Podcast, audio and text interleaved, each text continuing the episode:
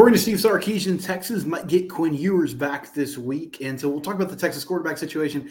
And honestly, how much does it matter? Plus, TCU has a few wide receivers out as well. We'll update you on that and more next. It's Locked On Horn Frogs, your team every day.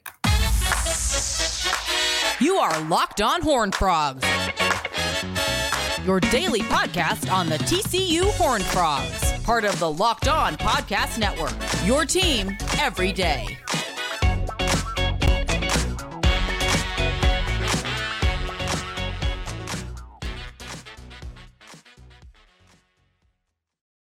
That's right, Locked On Horn Frogs, your team every day. Subscribe to the YouTube channel. You can also find us wherever it is you get podcasts, Spotify, Apple Podcasts, etc., etc., wherever it is you listen uh, in audio variety. Please subscribe on those platforms as well. You can rate and review the show. I'm at Simcox Steven on Twitter. The show is at Locked On TCU. And we have updates from both Steve Sarkisian and Sonny Dykes as TCU prepares to take on Texas under the lights at A. Carter Stadium, 6.30 kickoff on Saturday night. So uh, I said on Monday that I would assume Maalik Murphy would end up being the starter for the Longhorns. But later on on Monday in the afternoon, apparently uh, that changed a little bit. Quinn Ewers was listed uh, by Steve Sarkisian as day to day. He's been practicing, he's been throwing in practice. Um, so he might be back this week. And so I wanted to look quickly at you know where Texas is at the quarterback position and how both guys have done this year. Um, Quinn Ewers has had a really good season, and I would imagine that he has uh, a lot of motivation to play well in this game if he does end up being the guy for Texas. Uh, because last season when they played TCU, that was that was like the low moment of the Quinn Ewers era. I mean, TCU sold out to stop Bijan Robinson. Uh, they did it really well, and you know, Ewers had opportunities to hit Xavier Worthy, especially deep, and couldn't do it. Um, he turned the ball over a few times, couldn't convert some fourth downs, and the Frogs ended up winning that game 17 to 10. And Texas did not score an offensive touchdown. It was, you know, the high water mark of the Joe Gillespie era, um, and we kind of all know how things have gone since then for the TCU defense. But it was also sort of the low moment for uh, Quinn Ewers at UT. I mean, this was a chance for them to get a huge signature win. They were seven point favorites going into that game. Um, and he just couldn't find a way to push the ball down the field. Had some inconsistency throughout the season last year in his first full year as a starter, but this season has been really effective. I mean, his worst game was against Oklahoma, but his completion percentage in that ball game was was still incredible. 31 of 37, 346 yards.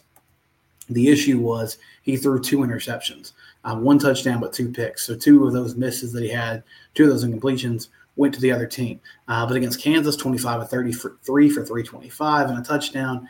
Um, against Baylor, 18 of 23 uh, with a touchdown for 293 yards. Alabama, 24 of 38, 349 yards, three touchdowns. That was his biggest game of the year. Uh, the Tide forced him to throw the football, and he did it effectively. And was able to push the ball downfield and make big plays vertically. But I think what you'll notice as I kind of ran, run down his stat line is that Texas isn't asking him to throw the ball 40 times a game, right? Like I think his most attempts this year, let me get back to this page so I can get it right. Um, it was that 38 against Alabama. And obviously they had more trouble running against the, the Tides defense than anyone else because of how physical that defense is. But Texas is at their best when they run the football. And really, it's been the same story with Maalik Murphy. He was 19 to 37 for 248 against Kansas State, one touchdown, two picks, uh, 16 and 25 with two touchdowns and a pick against BYU. But they are going to be most effective when they're running the football. Jonathan Brooks, um, who took over for uh, for Bijan Robinson this this offseason, 166 carries, already over 1,000 yards with 1,035, averaging 6.2 yards per carry and eight touchdowns. They also have CJ Baxter is kind of their change of pace back, 69 carries, 329 yards, almost five yards a carry, and three touchdowns. So they are most effective when they're running the football. But this offense is loaded. They have skill guys all over the place.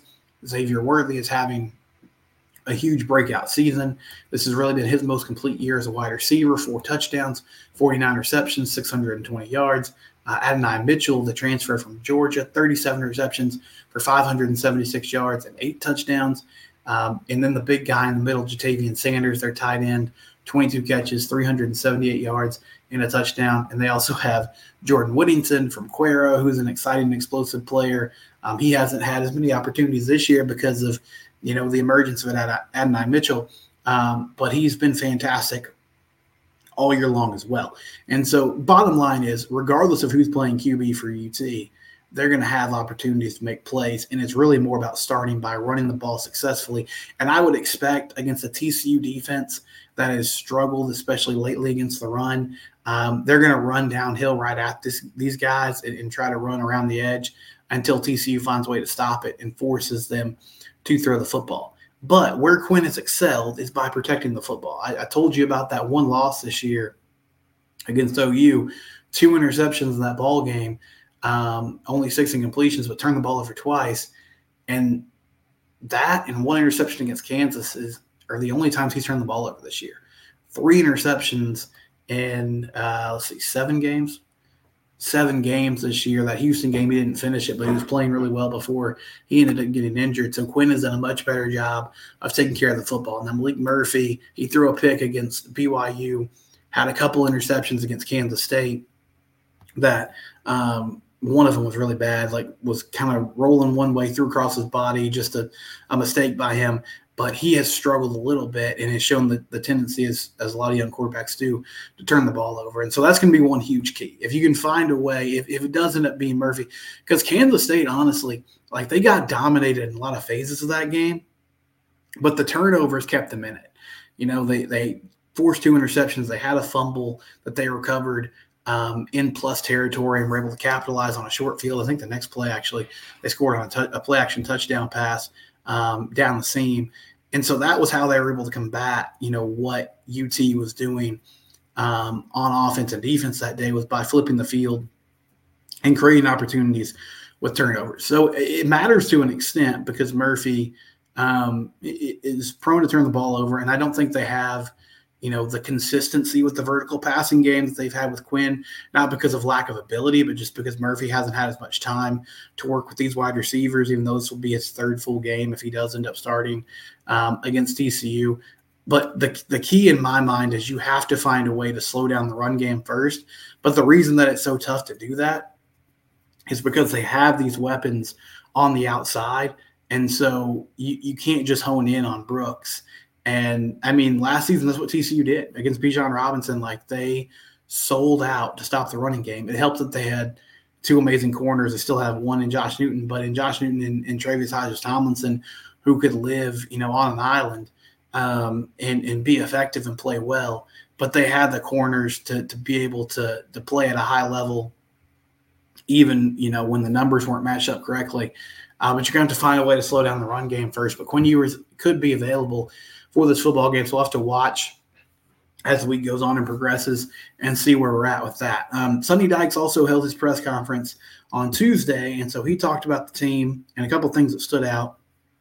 One is he uh, he said that um, Josh Hoover is expected to start. Their Chandler continues to get healthier. They're going to evaluate him towards the end of the year. I, I think I asked Matt this question in the post game show, and I was sort of like, you know, which way do you go? Does it really matter? Both guys have struggled to be effective. But as I've thought about this more, um, I, I, really lean towards giving Josh the rest of the season. And it's not so much because of what Chandler hasn't done, it's just the fact that, like, your team's struggling. Uh, and you got a young guy in here, give him opportunities, give him reps, and just sort of see where he's at. Like, give him the chance. You know, he made some big time throws against Texas Tech. Now, he was also very inaccurate and threw some interceptions but at least you have like a full game of film where you can sit down with him and and look at things and say, okay, where do you know where do we make mistakes? Where do we see ways that we could be better? Um, and and you can continue that development against Texas, even though it's going to be a really tough matchup against a team that uh, can do a lot of things so well. But you you have that chance to say, okay, here's here's what they do well. Here's what they can um, expose us with and, and how do we combat that? And so Josh Hoover is going to get the start. He's expected to be the guy, and Chandler Morris will be available if needed. But it sounds like, you know, I guess we'll see what happens during the Baylor week. Maybe they decide to, to make that change. But I think with three more games remaining, you just kind of see where you're at with the young guy and allow him um, to get out there and get some valuable experience as the year continues to go on. He also said that Dylan Wright, Jack Besh, and Warren Thompson will all be out with injury. So I assume, you know, Savion Williams, JP Richardson, and Jaylon Robinson will be your starters. at wide receiver. Uh, and based on how the games have gone, I think Blake Nowell will be the guy that kind of works in there with Robinson. Um, Cordell Russell is actually listed at third on the depth chart uh, behind Robinson and Nowell for what it's worth. So maybe we start to see some of him. Um, I think he's played in two games this year, so you could still get two more games under his belt without you know burning that red shirt um, and give him some opportunities. Maybe this week would be a good chance to allow that since you're banged up at wide receiver. But yeah, I mean, I feel for Dylan Wright and Jack Besh. You know, both those guys have been dealing with injuries um, all year long. Don't know exactly the severity of it, but both players have been banged up, and they're both players that TCU thought could be contributors for them this year, and it just hasn't. It hasn't come to fruition, and so we'll see um, what happens over the next few weeks. But they will not be available uh, in the game on Saturday against Texas, and again, that's a 6:30 kick uh, on ABC as the Frogs will get uh, get a chance to play on national television in what has been a tough year. But an upset would be you know huge if they could find a way to pull it off. When we come back, uh, Big 12 whip around. We'll take a look at the Big 12 and also. Um, Derius Davis had a great moment last night, and I'll talk to you about how between him and KaVontae Turpin, TCU was kind of finding a niche for players in the NFL. That's coming up here on Locked On Horn Frogs all right everybody wants to make money right? Like that's that's what we're all about here. If you're trying to find ways to get some cash especially during football season you love sports. You see it on youtube here. Fanduel.com slash lockdown. they have an offer going on right now. $150 in bonus bets with any $5 money line bet. So you simply go to fanduel.com slash lockdown, you make a $5 money line bet and win or lose you automatically get $150 in bonus bets. That's free money that you get to work with. If you've been thinking about joining FanDuel, there's no better time to get in on the action. Uh, you can bet on spreads, player props, over unders, and more. And they have a super convenient and easy app to use that's not hard to navigate and that you can you know find exactly what kind of wagers you need to make. Visit fanduel.com slash locked on and kick off the nfl season. Fanduel official partner of the nfl fanduel.com slash locked on. $5 money line bet get you $150 in bonus bets. They also have a safe and easy to use app that you can download today. Fanduel sponsor here of the locked on network an official betting partner of the nfl i want to get to uh, a Big 12 whip around in a minute where we sort of we we break down okay what happened across the Big 12 landscape in, in the football world on Saturday. But I did want to take a moment to talk about something that happened on Monday Night Football last night. So the Chargers are playing the Jets. Uh, Chargers go on and they win that football game. And Derius Davis wasn't active in the passing game, but he did have a punt return for a touchdown. 87 yard punt return for a touchdown. That was the first touchdown of the ball game. Um, you know, really got the team going. And he's had a, a pretty awesome year for for San Diego or for LA, excuse me, the LA Chargers, both returning punts and kickoffs. Only two attempts on kickoffs, but punt returns, 14 attempts, 232 yards, one touchdown. Had that 87 yarder last night. Also took one back in the preseason, and they they are at times giving him opportunities on the offensive side of the football. Um, eight catches for 38 yards. He also has seven rushes for 75 yards. I know, I think when they're playing the Raiders this year, yeah, it was the Raiders because it was Tre'von Moehrig who uh, tackled him and brought him down. He was lined up in the backfield early in the game, and he took a, a handoff and kind of worked his way and picked his way and ran for a lot of yards. They've been using him on those like jet sweep kind of pop passes, um, and also giving him the ball in space. So Davis has been fantastic and – I, I said before the combine, I was like, I, I hope it works out for Derius. I know it's going to be kind of tough because he's going to have to fight, you know, the stigma of is he only a speed guy? Is he only somebody that you can use on special teams because he doesn't have a lot of size? But eh, you can obviously see that the coaching staff there um, for the Chargers, they trust him. They want to get him involved not only in the special teams game but on offense, and he finally broke one for a touchdown. And it got me thinking, And I saw this kind of going out yesterday on Twitter, like it's TCU return or you?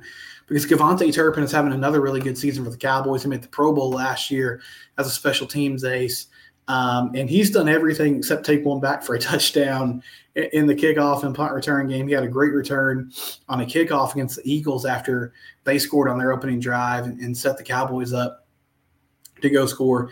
This year uh, on punts, um, or excuse me, last season on punts, he had 303 yards. and along with 52, he's had a 63 yard kickoff return this year. He's had 21 attempts and 508 yards.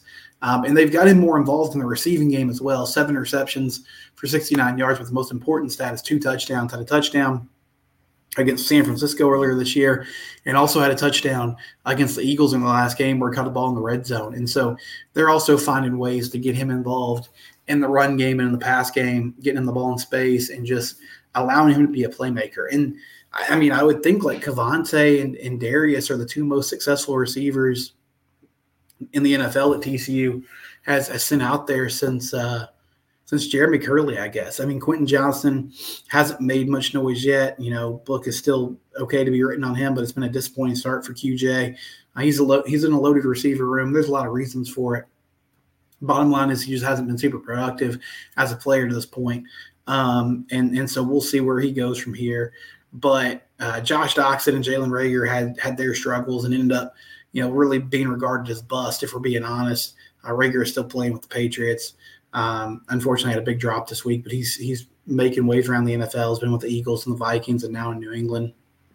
I might have missed a stop in there somewhere. Um, but Davis and, and Turpin have, have found their niche as guys that can return punch return kicks and can also make plays um, on offense from time to time. And it was really encouraging to see Derius take one back for a touchdown uh, in that Monday night football game on a national stage and know the guys at Locked On Chargers are excited about him. Okay, so let's get to the Big 12 whip around. We do this every Tuesday. It's your look at what happened in the rest of the Big 12. Um, UCF, they take down Cincinnati 28 26. Cincinnati still looking for their first Big 12 win. The Knights get their first Big 12 win. They're now four and five on the season and one and five in Big 12 play. Uh, RJ Harvey had 164 yards rushing for UCF, almost nine yards carry, and three touchdowns. John Rhys Plumlee is back and healthy.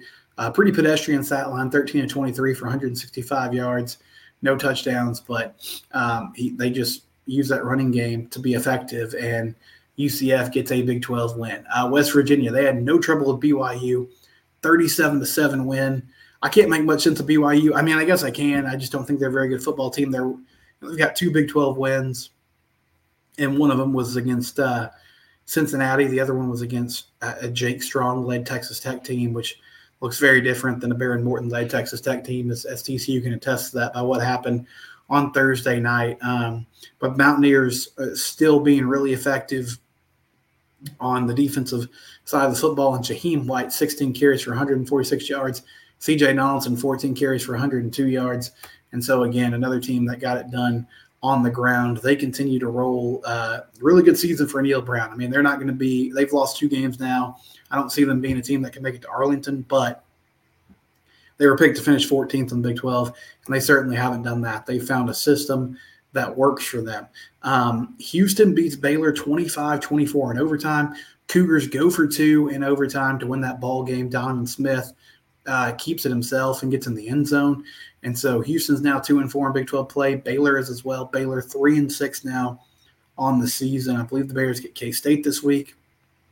Another pretty uninspiring performance by Baylor at home. Um, not really working for Dave Aranda's club right now. Nice win for uh, Dana Holgorsen in Houston, though. At least you know another Big 12 win that they can stack now, and uh, gave up a, a, drive for to Baylor to tie that ball game, but then they come back and win it in overtime with that big two point conversion. Uh, Kansas knocks off Iowa State, 28 to 21. Jayhawks are now four and two on Big 12 play. Jason Bean continues to be the guy as uh, um, Jalon Daniels deals with an injury. He had 287 yards passing and a touchdown. And yeah, they beat Iowa State in Ames, which is a huge win on a cold night. Uh, nice, nice game for Kansas. I talked about that Texas and K State game earlier, but Texas wins in overtime. Kansas State went for it on fourth and goal, or I think the four yard line to try to go win that ball game.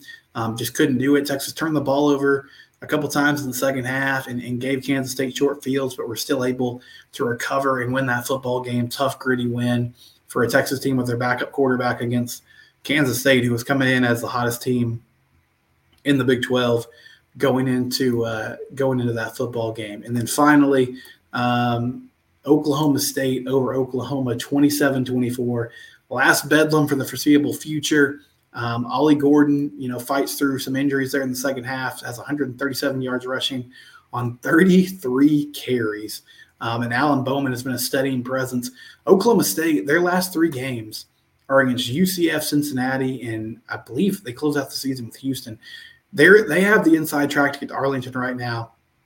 What an amazing turnaround for Mike Gundy's team. And I know Oklahoma State fans were excited that they were able to, uh, you know, get that last win and get bragging rights in what many are calling um, the final bedlam game we, we could ever see, at least in the football ranks. When we come back, we'll talk about TCU basketball. Both the men and women got a victory yesterday. That's coming up here on Lockdown On Horned Frogs. Game Time app. It's where you need to go to get tickets. There's all kinds of sporting events going on right now, college football and college basketball. You shouldn't have to worry when you're buying tickets to your next big event. Game Time's a fast and easy way to buy tickets, not just for sports, also music, comedy, and more. They have killer last minute deals, all in prices, and you can see exactly where your seat is going to be, what type of view you're going to have when you open up the app. App is really easy to use. Uh, the tickets go right to your phone. You don't have to wonder, okay, do I have to go to my wallet? Do I have to go to my email?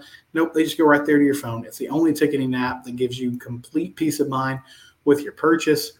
Um, buy tickets in a couple seconds with just two taps of a button.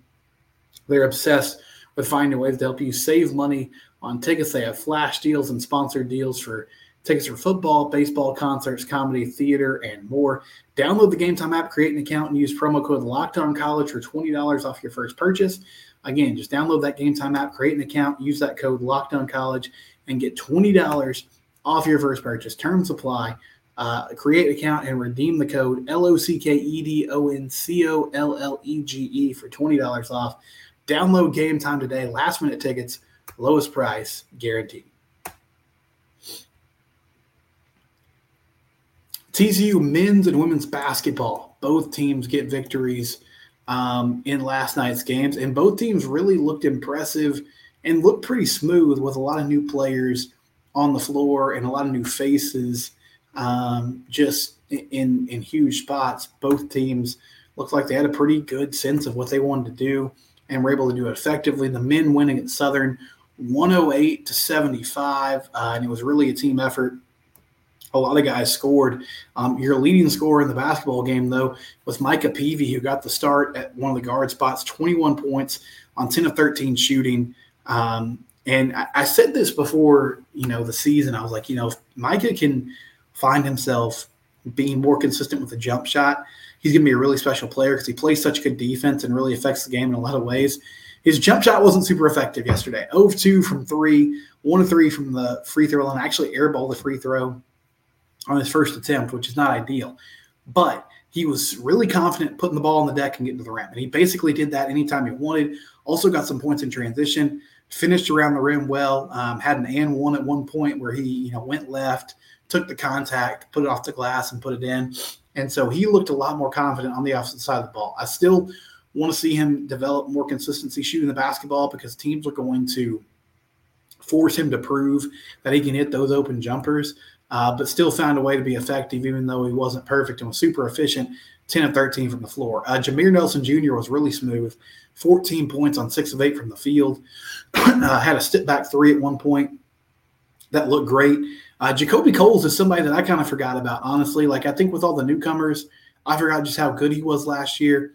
17 points on five of nine shooting, um, hit a couple threes, had, you know, had a couple moments where he went to the basket and looked effective the team overall did great. There was one stretch in about midway through the first half where they had some bench guys out there, and Southern came out and they were trapping and pressing um, and turned the ball over like six times in that stretch. And, and, you can't do that, right? And it was lazy passes. It wasn't really understanding fully what they needed to do against the press to be effective. Um, so that was discouraging. But after that, they were honestly great. And uh, shot the three a lot better tonight. Um, Greg, who, who listens to the show, he emailed me and he was talking about just how good they were shooting the basketball. Uh, Trey Tennyson knocked down some threes. Um, he was three of five from three point land with 13 points. Uh, Avery Anderson shot the ball well. He looked good. He was three of four, or he was two of four from three. Overall, 43% from beyond the arc, uh, 10 to 23 on the day. Emmanuel Miller, not his best night.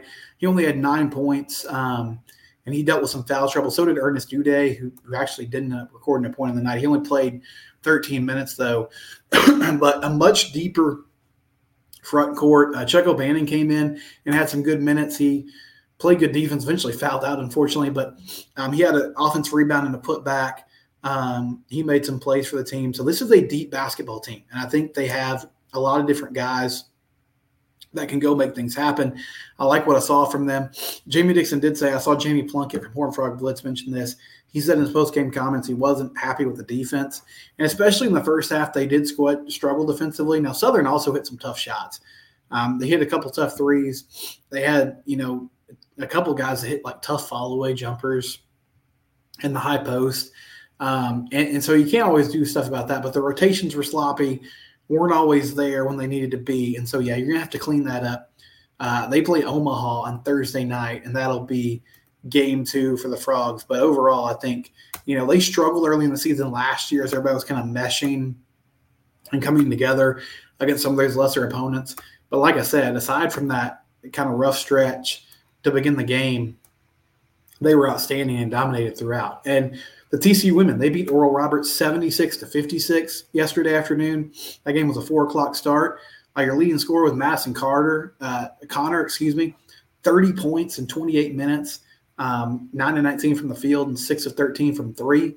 And she uh, broke a record for most points in the TCU debut with 30. I said yesterday, Sedona Prince and, and Jaden Owens were going to be kind of the leaders on this team. And Owens only had four points. She did have seven assists, though.